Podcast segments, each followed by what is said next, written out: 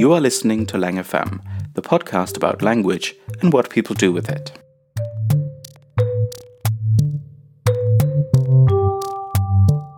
On today's episode, I have a very special guest, Brian Fox. Brian spent most of his working life at the interpreting service of the European Commission, DG Interpretation, or SCIC, as it is also known.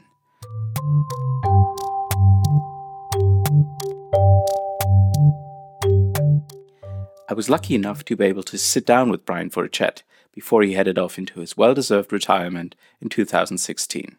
So listen in and enjoy the conversation.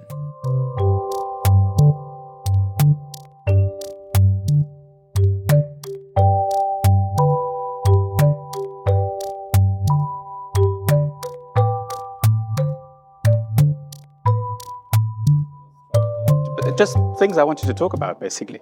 Um, for example, I remember you, I think it was during a, a SCIC university conference, you, you remember talking about proudly that you were Geordie. So um, you are from Newcastle, is that yep. right? That's, that's uh, well, uh, or the, the area. Yeah, my dad was in the RAF, so we moved every few years, but we ended up in the northeast of England, and uh, I was there from the age of uh, 10 hmm. until, until, uh, until I went to university. So did you pick up any Geordie? Is that what you slightly? I, I didn't think I didn't think I spoke with a Geordie accent, but yeah. when I went south, uh, somebody asked me where on earth this accent came from. So I realised that I did have one. On the other hand, my, my Geordie friends all reproached me that I always spoke too posh. So you know you, you can't win, you can't win them all, but I managed yeah. to lose them all. Yeah.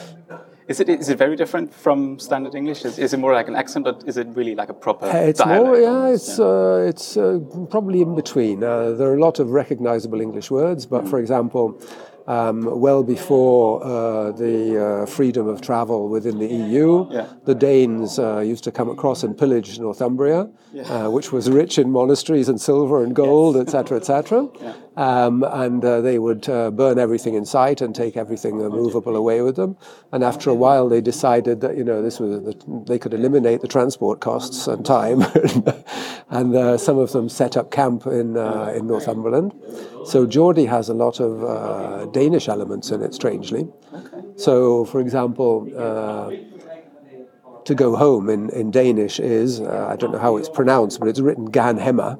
Yeah. And in Geordie, like Danish, yeah. in Geordie it's Ganyem. Uh-huh. To go home is Ganyem. I'm Ganyem. Do you also uh, do you have an allegiance to Newcastle United or any, any football allegiances? No, um, I'm afraid I'm very boring from that point of view.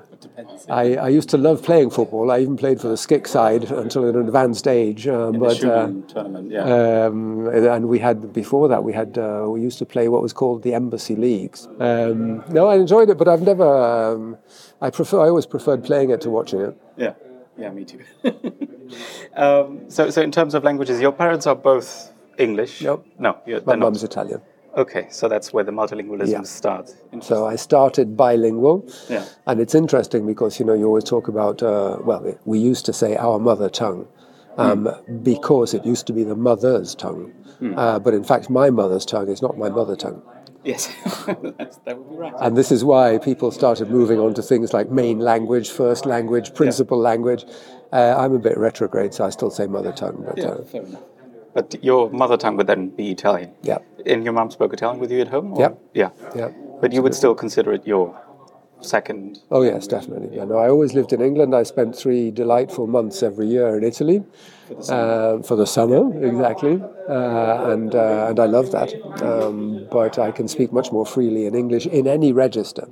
I can speak freely in Italian in every register except formal Italian yes. or, or, legalese or something yeah. like that, and there I'm, I'm lost. and, and and was your dad on assignment as an RAF yes. pilot in Italy? Is that yeah. how they met? Yeah, yeah, absolutely.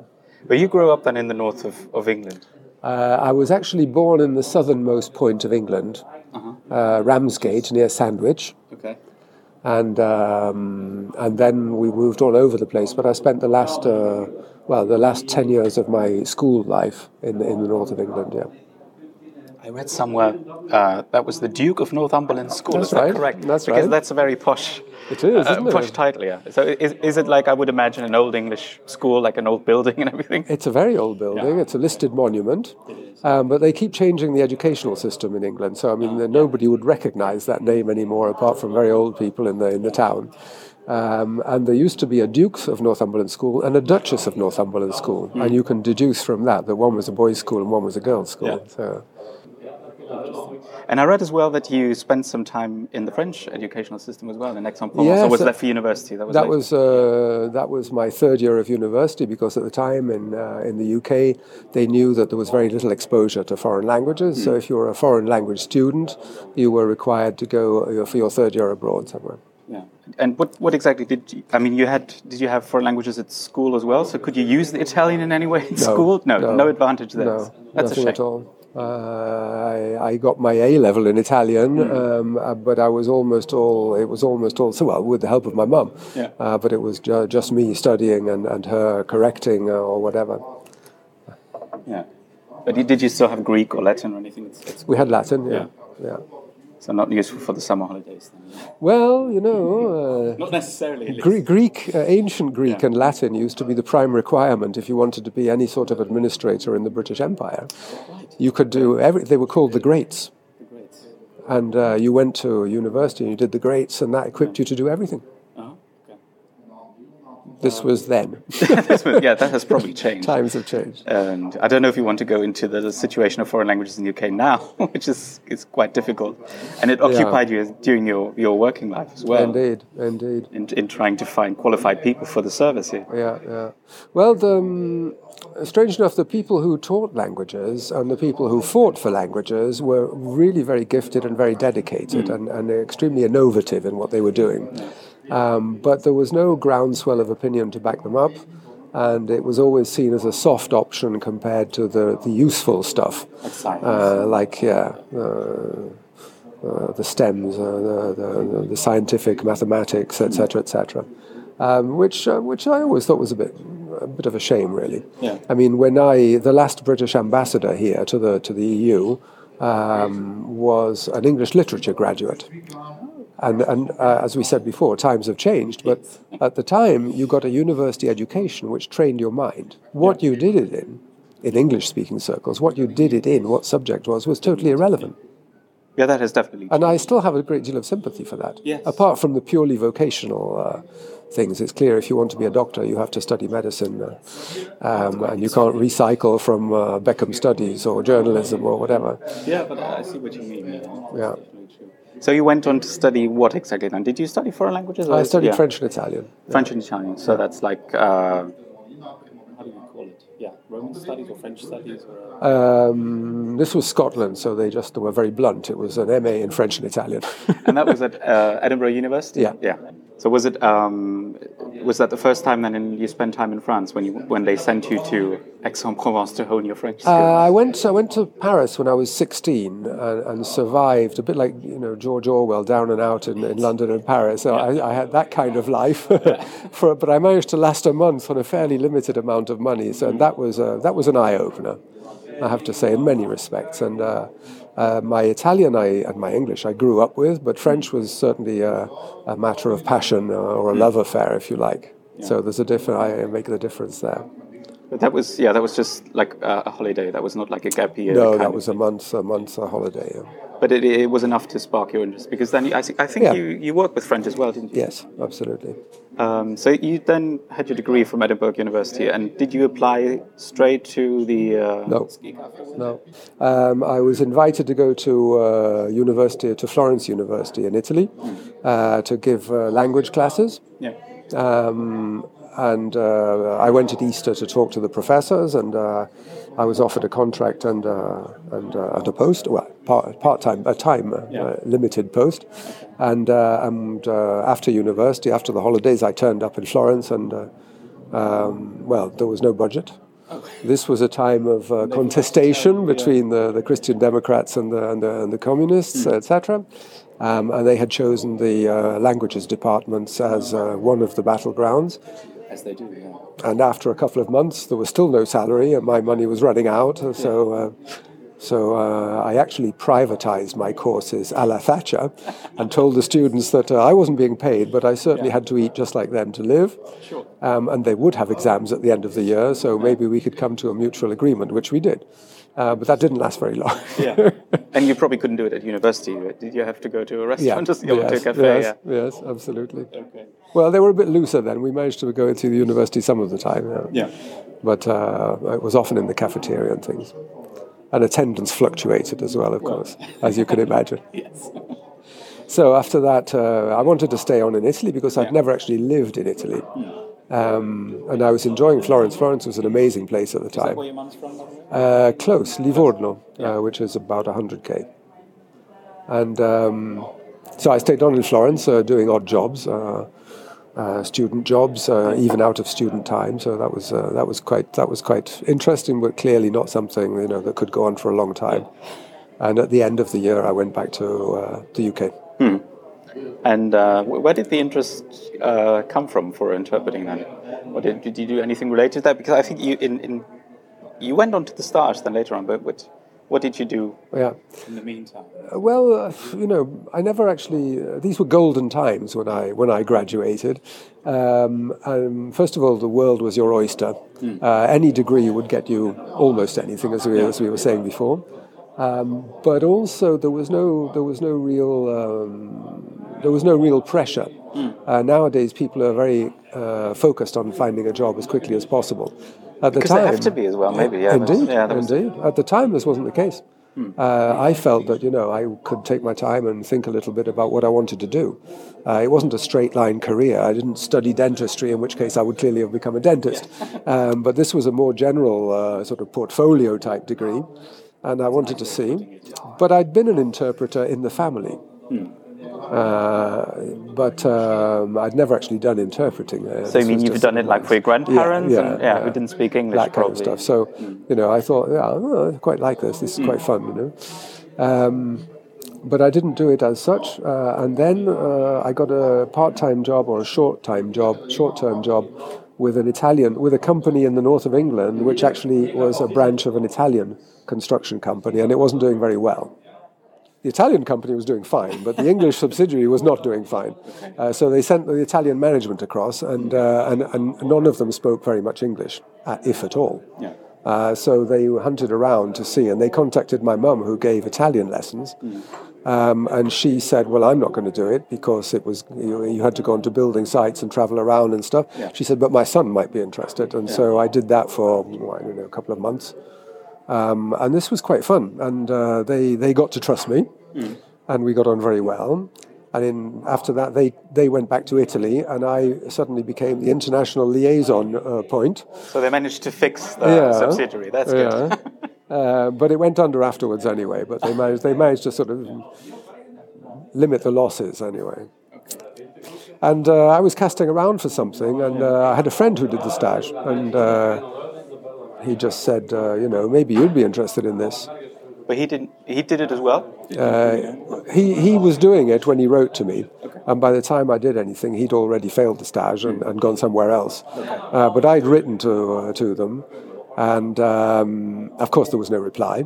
So the way Nine months later, The way you applied was just by sending a letter and saying, I, "I'd like to do this. Yeah. Will you have me? And these are Yeah. my credentials." yeah, yeah, because I'd never heard of it, and and uh, I don't think uh, very many people. Yeah, I mean, the UK probably just joined the EU. I don't know. Uh, I came in '76. I started. Yeah. two or three years later, three or four years later. Yeah. yeah. So the, I, I turned up, and um, well, it went very well. yeah. Um, I have to say, I don't know what I, was, I didn't know what I was letting myself in for. Maybe I would have been more nervous, you know. Probably nobody did. Exactly, Know. Yeah. exactly. Unless you knew some someone on the inside, really. Yeah. But even then, yeah. It struck me that maybe there's some injustice there because, you know, if I had wanted all my life to be an interpreter, I probably would have been so nervous that I would have, you know, uh, tripped over several times. Uh, but in fact, since I didn't quite know what to expect, I went in fairly, fairly relaxed. So, I mean, just for those who don't know, I mean, the, the stage was basically an in-house training scheme for interpreters at the commission Yeah. because there were very few training opportunities, I Absolutely. think, or the schools didn't provide what the service needed. That's that's a good way of saying it. Yes, indeed. Uh, the other thing is, uh, not the sort of people who would apply for interpreting courses were not necessarily the sort of people that, that they were looking for here, Yeah. because I don't have any. I mean, I didn't. There, I wasn't then aware of it, but I don't think there was very much going on in Britain. Uh, In terms of interpreting training, and and here it was very high level immediately. I mean, even when you were just you know a rookie, you still had to do some fairly well, meetings where I'm not saying they were important as such uh, in terms of top level prestige, but they were important for the everyday progress of the union. Uh, so it was quite hard. Uh, a lot of it was quite difficult, even from the very beginning. I mean, I, uh, the, the advantage of the stage was that you were, A, you went out to the universities to seek people rather than waiting for them. I was an exception here, but Yeah. rather than waiting them for them to contact you. Yeah. So it was always targeted on, on, on good universities. Um, and therefore, I think the catchment area was different to, to the people who would normally, of their own free will, have thought about doing interpreting. Many of the people I did the stage with would never have done an interpreting course afterwards. So that was one thing. The other thing is immersed. You're immersed in the, the real world of work. And uh, and uh, you were being assessed immediately in real time by hardened professionals. Yeah. Uh, sometimes very hard professionals too. Yeah, I mean, I think we've all heard those stories about it. Very harsh judgment. Human People- rights have come in since then. Yes, and people taking it very personally, as you do. And, then. Yeah, yeah.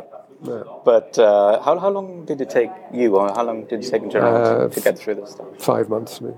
Yeah. So it was very intense, I suppose, because Yeah. nowadays, I mean, a, a degree is at least Yeah. two, three years, I guess, Yeah. uh, depending on what you do. And and you were working just with English, Italian, or French as well?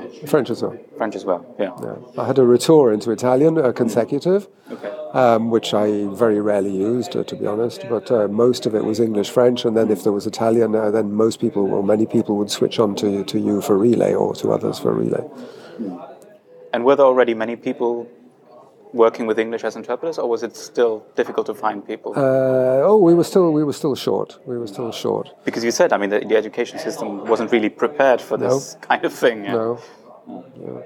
Seems to be the hallmark of our relationship with the EU, doesn't it? yeah. yeah. Um, so you successfully did the stage and then Yep. stayed on as, as a, uh, did you did you become a staff interpreter immediately or uh, Uh, yes, as, well, as soon as I'd done my concours, yeah, I did the first concours that came up, and, uh, and I was successful. So I started as a staff member, and as soon as I started as a staff member, I started on training as well. yeah so training re- recruits or uh, uh, Yeah, yeah yeah.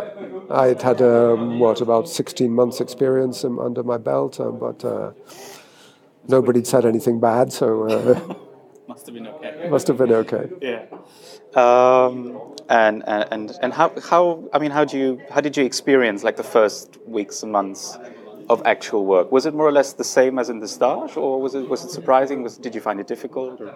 Well, I always slept very well on after on the stage. I have to say. I mean, it was they were tiring days. Uh, uh, it's quite nerve wracking, and, and you have to concentrate for long periods. Uh, the first day I actually did a real meeting was the harmonisation of tower cranes, and at nine o'clock at night I was in bed. So it's like it's tougher, um, and you have to develop the real strategies. I mean, you know, you, you get better as you go along, even in the stage. Yeah. Uh, but you really have to develop uh, your own strategies and also, um, I think, just acquire the habit to stay extremely cool. Uh, that that's very important, I think. I was lucky in that I was fairly phlegmatic to start with, but uh, It's probably a good uh, trait of character, yeah. yeah. And, and how did you experience the, the situation back then with fewer working languages and probably smaller meetings compared to what we have now with, you know, so 28 members, 23, 24 official languages? Well, it must have been different, but how, how would you say, I mean, what, what characterized? Was it more intimate, maybe? Yes, I was just going to say, you, you took the word from my mouth. It was more intimate, uh, and it was more um, spontaneous in that it was genuine discussion. Yeah. Uh, nowadays, um, far more uh, prepared positions are read out rather than spontaneous uh, discussion and uh, and exchanges of views. Um, It's, I think, it's inevitable. Well, yeah. Somebody said uh, the success or the productivity of a meeting is inversely proportional to the number of participants. And, and according to that thesis, uh, it's only logical that it should be as it is. Yeah. Um, what's less useful and less constructive, I think, speaking as an interpreter at any rate, is that everybody should choose not to use the interpreting which is there uh, and to, to make more use of English. Uh, not that I have anything against English by any means, uh, but uh, it's always um, a lingua franca is always there is no. We were talking about international sign language before. It's very difficult to say that there is one English. Yeah. Yeah. There is not, and it helps a lot if you know the speaker's native tongue. Oh yes. At one stage, I had to decipher a tape from a radio uh, show, um, which nobody could decipher because the English was being spoken by somebody who's, I don't want to give too much away, but uh, not, a native speaker. um, and I was called in because I had very strong uh, native language of that speaker. Yeah. And um, and I had a uh, I, I got more than the others had got out of it, but it was very difficult. It was very difficult. So, you know, I don't know if any real communication got through in that. Um, because it's clearly a two-way process. I mean, you, you can try as hard as you like, uh, but if you don't have the tools to, to transmit that willpower into actual results, then it's not really communicating. Yeah, I mean, there's a limit to what we can Yeah. can do. That's true. It actually takes two people to communicate. Yes, absolutely. Um, so you said there was more deliberation, I think, going on, but but on the other hand, it was probably more formal than meetings are now. I mean, people being, or was that already the case back then? People being on a first name basis, or I mean, Oh yes. for Oh, one thing, people were still allowed to smoke probably back in the day, which Yes, is not the case anymore. Absolutely, absolutely. No, no, it was it was fairly informal. I mean, there was a certain formality because, uh, um, well, because things things were more formal in those days, and, and things are more informal now. But groups that met regularly or at least frequently, uh, they would know each other, or most of them, and so they would always uh, pop round to see each other in, uh, in the pauses between the meetings. And they knew the previous position uh, that had been taken up by that speaker, so they would go across in the in the coffee break and say, "Well, look, have you thought about that? Have you thought it through really now? What do you think? What are you going to say when we come round to this?" So there was always this uh, going on. I, I quite liked that side of it actually. Yeah. And if they couldn't talk directly, then they would ask, they would come very sheepishly and say, Listen, I have to say something to my uh, Italian colleague, and, and he speaks no English. Would you, would, you, would you mind? I said, No, not at Oh, all. Come yeah. in. So I'd go along and, uh, Well, that's all and in have a English coffee with them. nowadays, Yeah. Yeah. Yeah. Yeah. Um, and, and and the service was also smaller back then. I mean, there were just fewer interpreters, and There you probably know each other A lot much, fewer. much more. Yeah. I don't remember the exact number, but it must have been around 300 maximum. yeah. Yeah. I mean, Now now now we're into. Times that. yeah. yeah. exactly. Um, so, so, how long did you stay in the booth, as it were, before switching over to other? Uh, well, it was a gradual transition. So, I mean, uh, yeah, because you said you did training as well very early on. I did a bit of training. I started off doing a bit of training, then I did more and more training. Um, Was it only in-house training, or did you also go to universities? at that time, it was in house training. Yeah. Um, I went, but it was unusual, but I went also uh, to uh, um, some universities, for example, ISIT in Paris, Yeah. um, where some sort of uh, representation was required uh, on our side. Um, they were one of the biggest suppliers of interpreters, if I can use those crude uh, technical terms. Um, and uh, but it was rare. It was rare. And the stage, we did do some direct assistance to universities, and we did give some small grants at the time as well. Uh, but most of it was channeled through the stage. Yeah. And in fact, I was I was a trainee. Uh, I accompanied. Uh, I did the stage myself. Yes. Um, I then turned what we used to call the OSTs, the other sides of the table. Uh, so I became a trainer. Yeah. Um, and then I moved up to become a, a fairly, well, not full time trainer, but a good half time trainer, I would say. Um, and then eventually I became the head of unit. And I was actually the head of unit whose job it was to put an end to the stage as well, which was, you know, uh, something I could have done without. but having said that, I mean, I could see it coming. I could see it coming. We were getting to the stage with the, with the flourishing of language combinations. We were getting to the stage where there were more trainers than trainees Yeah. to cover the combination. So I know it was really getting a bit too uncost effective.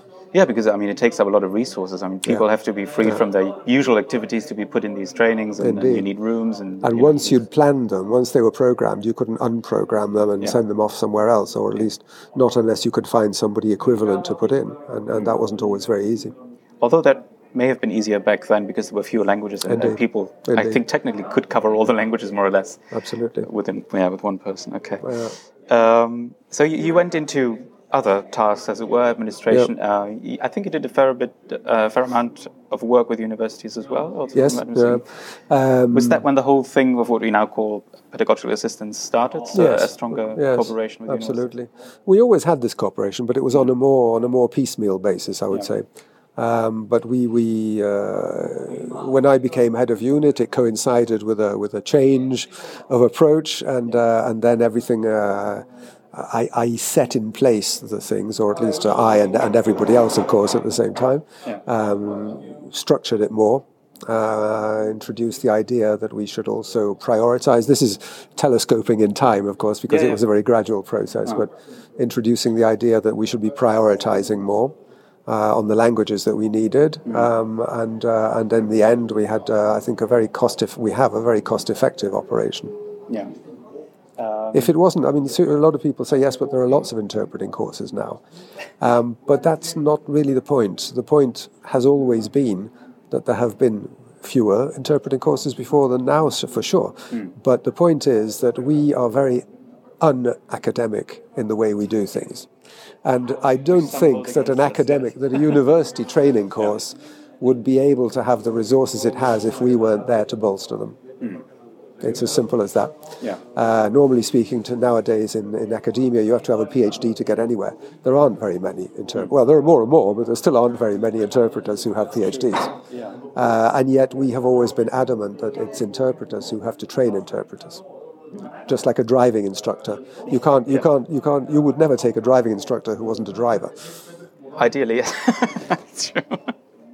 Um, so you came in the late 70s, then I think Greece joined in 81.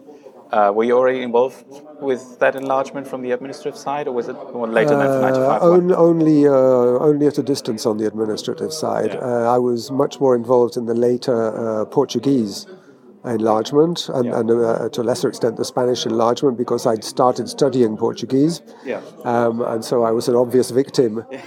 Yeah. But, but times were very different. I mean, it sounds like an old fogey, but it used to take me. I had Friday afternoon, which was my permanence Yeah. uh, when I had to do these things. So every Friday afternoon, I would go and do Portugal. And when I say that, it's, it's a very active way of describing what I did. I actually tried to get an international phone line, and it could take two hours, and it would drop at the slightest provocation. Yeah. So I sometimes spent my Friday afternoons trying to get a line only to see it drop after 10 seconds, and my Friday evenings, uh, you know, gnashing my teeth in frustration and not having managed to do anything. Yeah. And I, I find that so hard to believe now when you just pick up your phone and you can, you can communicate with the whole world. It's so wonderful. Even video. Indeed. Yeah. So this was in the in the 80s. Yep. Yeah. so- Okay. Um, and, and I think then, then uh, for the for the real big enlargement in 2004, what we often call the Big Bang enlargement, you were already quite actively involved in preparing that because we had Yeah. 10 new additional official languages coming into you, and um, we, we needed interpreters for that. So Indeed. Can you describe a little bit how that how that went? I mean, you, you started probably years in advance preparing that. We did. We did, and luckily we did. Uh, I think our first contacts with one of the 2004 uh, accession countries was uh, Hungary in 1992. I'm working on memory now, but Yeah. uh, uh, we started uh, with Budapest in 1992. I'm not saying they were sustained contacts, but we already established channels, let's say. Yeah. Um, but as as it got closer, of course, we got rather more concerned because we know that our preparations take a long time. Maybe not as long as the rest, but uh, still, it has to be done well in advance. Yeah. Uh, so, for example, there were there were lots of languages that were entirely respectable and uh, and uh, you know have the status they have, just the same as any other language, but. Yeah. They weren't international conference languages. So the usual resources we could turn to uh, for international conference interpreters weren't there. There were very few, very, very few. And the courses that were there there were some exceptions, but generally speaking, they weren't made for our degree of, of, of uh, pickiness. Mm. Let me put it in, in that way. Uh, it was fine for, for the usual stuff, but uh, mm. it wouldn't have done. It didn't do for us. Therefore, we had to start much earlier. Some countries. Uh, Malta was a challenge, for example, hmm. because it was a small uh, country, uh, 400,000 people at the time, um, but they were very keen on their language. Uh, and uh, it was an official language, but uh, there was, I think, a constant uh, belief uh, throughout the world or the rest of the world that Maltese wasn't really necessary, whereas the, the, Maltese made it very clear that it was necessary, or were trying to make it very clear that it was necessary. And when I looked in the AIIC book, there was one gentleman, one colleague, who had Maltese. There were Maltese interpreters, mm. but they were Maltese nationals who interpreted, but not into Maltese. Yeah. So they didn't have any training possibilities Virtually as well. nothing. So no. But they, they were they were willing to set it up to. They were willing to set it up. Absolutely. Uh, I had a visit from the Maltese Academy, mm. uh, which was, I think, if I remember right, about twelve eminent professors, and and they were yeah. absolutely, and they were very keen, uh, almost. Uh, uh, aggressive because they said to me, they came, they were very nice, but they said mm. to me, Who's going to check the Maltese? I said, Well, certainly not us. We would be relying on you. Yes. Ah, that's okay. they were relieved. Yeah. Yes. I think they had this idea that you know Brussels was going to decide what was good Maltese or not, but uh, that's not at all our approach, whatever the papers might say. Yeah, that's right so, but so it involved a lot of contacts, I, I, suppose, with national ministries and educational. Yes, and it wasn't always easy because uh, the education ministries had, had queues of professors saying, mm. "My my faculty and my course is special and it's a virtual." Yeah. The um, the tactic uh, we used to use, and, and I was lucky enough to have some colleagues who were responsible for regions. For example, you mentioned Tony Scott before, yeah. uh, Klaus Bischoff for, for the Baltic states, mm-hmm. etc.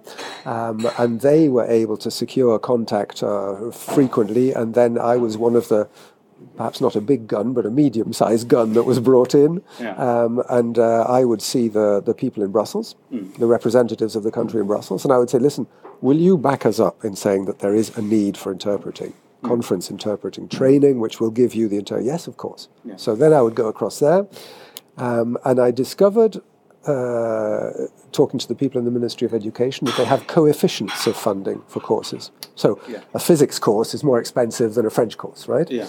Okay, so an interpreting course was thrown into the languages bag, yeah. which meant it had a very low coefficient of funding.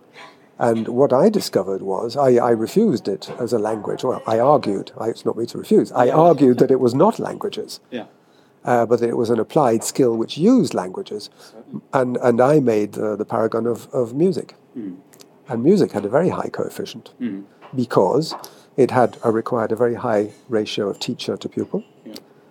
Uh, and it required special instruments, in our case, booths, microphones, yeah. etc. And there, the funding, uh, that were, well, we, that was a tactic that worked in, in many of the countries. Mm. And so we were able to secure extra funding, backed by their foreign, uh, foreign affairs representatives here. And I mean, it, it did work in the end, I think. I mean, it did work in the end, yeah. At least a certain yeah. amount of interpreters available when the, when the countries joined. Yeah, well, we um, had, um, uh, we had uh, some temp- uh, for the last two years, I had temporary agents mm. in, in uh, several of the countries, and they either were training in the universities mm. or they were interpreting for the, our head of delegation in that country. And uh, I know the delegations were delighted to have top quality interpreting available that's good to know. Yeah, that, that it's being uh, appreciated. Yeah. So I, I, suppose for the uh, what was the last one? 2007 was Romania and Bulgaria. That was already a bit easier, I suppose, because they sort of the preparations had already begun, but then it was sort of delayed yeah. for several reasons, and yeah. they, they, they joined yeah. later. Um, but I mean, the the SCIC or, or, or, has for a long time, I think, had a, a, role beyond the EU as well. So there's cooperations with uh, Macau, China, I think. There's the African uh, project. There's Russia. So how, how did that how did that start? Was that I mean because these languages are not necessarily working languages of or official languages of the EU. Absolutely, obviously. absolutely true. Uh, well, it started uh, actually the Chinese one was the first one, mm. um, and that started because our then Director General went to China. Uh, with her husband, who was the vice president responsible for trade of the commission. Mm. and uh, when they were there, uh, when he was there, the, the, the, Chinese authorities were interested in interpreting, and, and uh, they quickly realized that their form of interpreting, for example, they don't do consecutive as we do it, they do it sentence by sentence. Oh, wow. Yeah. Um, so uh, you know they were informed that really when when regular meetings of the two parties would take place, there would be interpreting, and it wouldn't be this sort of interpreting at all. It just takes that, uh, too long, I suppose. Yeah, yeah. and uh, I, I see it as a form of soft power. Yeah. Um, we started this training course, and soon it became a fast track. Mm. Why?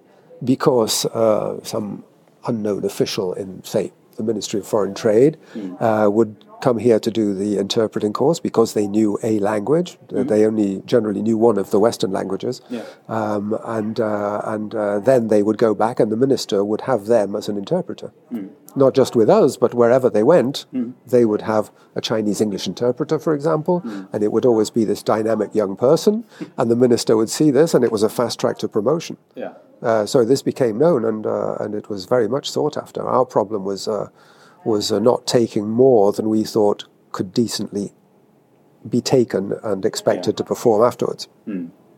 And, and so that was the start. Yeah. Africa, uh, at the time, we were pretty short of, uh, uh of interpreters. There was a, uh, I wouldn't say a drought, but uh, we could always do with more. Um, so, what languages are because I mean French and English are very important languages in Africa, but, but, you're talking about native African languages now. Uh, at the time, for us, yes, yeah. it was it was uh, French, mostly French and English. Mm. Um, there was Portuguese as well, of course. The the um, African countries uh, also are, are multilingual, mm. and they had problems in finding sufficient numbers of properly trained interpreters as well. But we started off mm. uh, because European interpreters were being, not ours, but freelancers on the European market, let mm. me define that, uh, were being flown down to Africa uh, to to work there because there weren't enough African interpreters. And we, I worked very closely with uh, the other uh, organization, international organizations, mm. etc. Uh, IAMLADP, a horrible acronym. Yeah. so is it the UN or, or, African Union as well? It's was, was it's all of them. Yes. Yeah. Mm-hmm. Yes. Um, and uh, and uh, we had a con- there was a conference in Nairobi which was organized, which we attended, and we had a resolution there mm. uh, that it should be uh, sh- we should try to train a sufficient number of mm. African professionals in translation and interpreting. Mm. Um, because there was no point importing people. It was more costly for the organizations yeah. um, and, and less effective for the local population because they weren't really getting anything out of that. Mm. Uh, and we thought, and, and the African contingent from, from the UN and, and organizations also thought that they were the last of the generations that would come because it was more expensive and more difficult to come yeah. across. And that was the origin of the of the uh, African project, which wasn't just us, of course. It was uh, also the UN, the African Union, yeah. etc. So it was a little bit out of self-interest as well, too. Yes. Because you were sort of losing yes. interpreters to other organizations. Yes. Yeah. In fact, I was challenged in the conference by by the local uh, AIIC representative, who uh-huh. said to me that it's not true that we import European interpreters. Uh-huh. So I said, well, you probably had the figures to back it up. perhaps I misunderstood the African Development Bank and the United States Nations of, uh, of Nairobi, yeah. uh, but this is what they told me. And yeah. then in the coffee break, there was a guy who came down from the booths and said to me, mm. "You know, you're right. You know, I come from Europe regularly." Yeah. so everybody's interested in their own. Uh, yeah. Everybody takes care of their own garden. Let's say. I, I guess that's the last big topic I, I wanted to uh, to talk about. Uh, the thing is, at the SCIC Universities conference, you always gave a, a talk, which was always a, a, fixed thing at these conferences about trends in interpreting. Yep. And you would talk about, uh, well, how interpreting developed in, in the institutions mainly, and what went up, demand went down, these kinds of yep. things. So, what, what's your sort of, I guess, takeaway for, for the last years, and maybe how would you see it develop in, in the next year? So, in terms of the importance of English or a uh, just how meetings develop and maybe the role of technology, if that's not too too much of, yeah. of an ask. Well, I, I, would premise that I don't think English is going to go away, despite yeah. what people say. I mean, uh, the UK may leave or it may not. Yeah, this all remains to be seen. or we may come back. Who knows? Yes. you may never leave. Who knows? Yeah. Absolutely. Um, so I, I, premise that uh, that I believe that the English will stay. Mm. Um, so that won't make that much difference to the language arrangements. Uh, that's my own point of view. Yeah.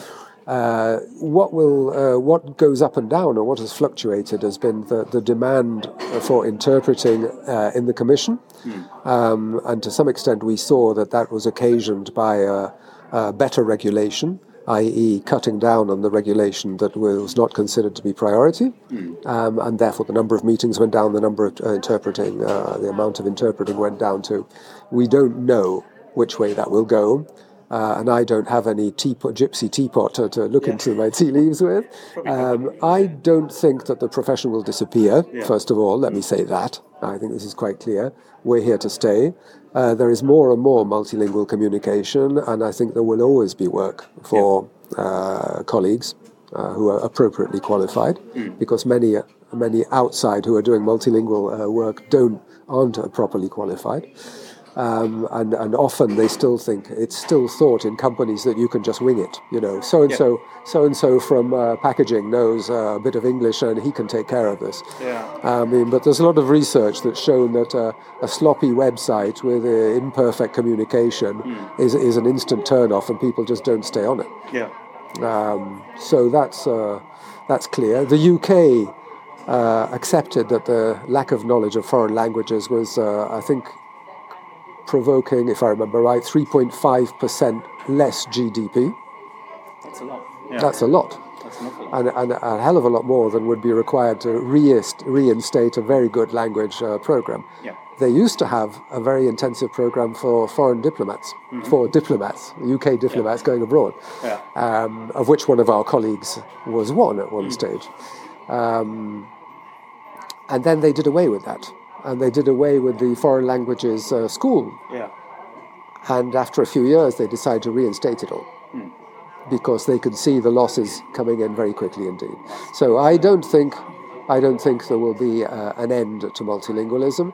I don't believe either the Ostler view that uh, English is the last lingua franca and that technology will take over. Yeah. I'm not saying never, because you can never say never, yeah, uh, but it won't be for a good while yet. Yeah. Um, and I think that, uh, at any rate, I've always thought this. Uh, the people who did the stage with me did not necessarily all pass, but the ones who failed went on to get very good jobs. Yeah. I know one of them uh, who was in my particular group, and he's been a journalist in Beijing. And if you think about it, the skills that we teach in interpreting are what? Learning to listen properly, yeah. understanding, reformulating, repackaging, and getting it out. Yeah. And work um, your way um, into different topics. Yeah, I always use that analogy. as Actually, Absolutely, yeah, which is which is all you need yeah.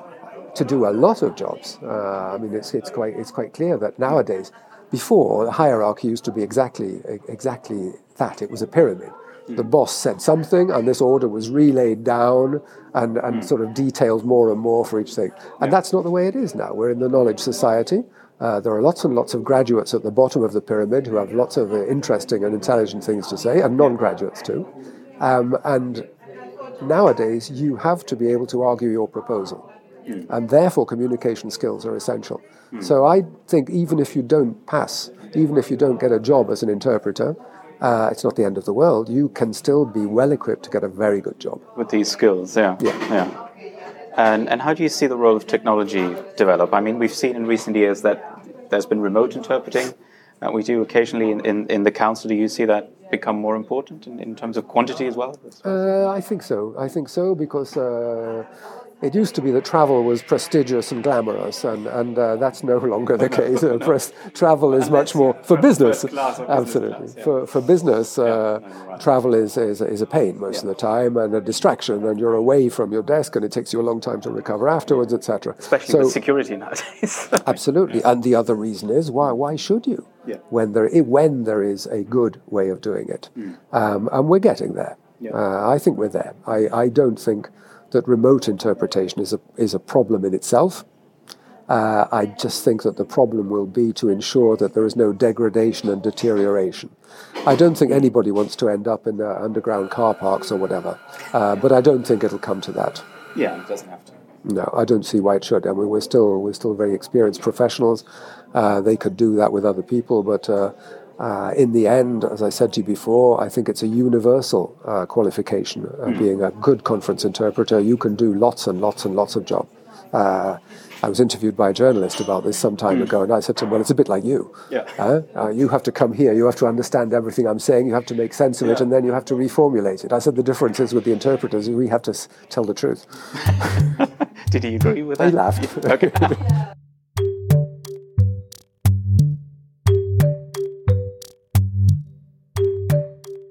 This has been episode 32 of the Lang FM podcast, a conversation with Brian Fox. For all the other episodes that I've done so far, just head on over to langfm.audio, that's langfm.audio. And why not subscribe so you don't miss any future episodes? It would also be nice if you could leave a quick review on iTunes or anywhere else where you find your podcasts and listen to them. That would be much appreciated. Talk to you soon on Lang FM.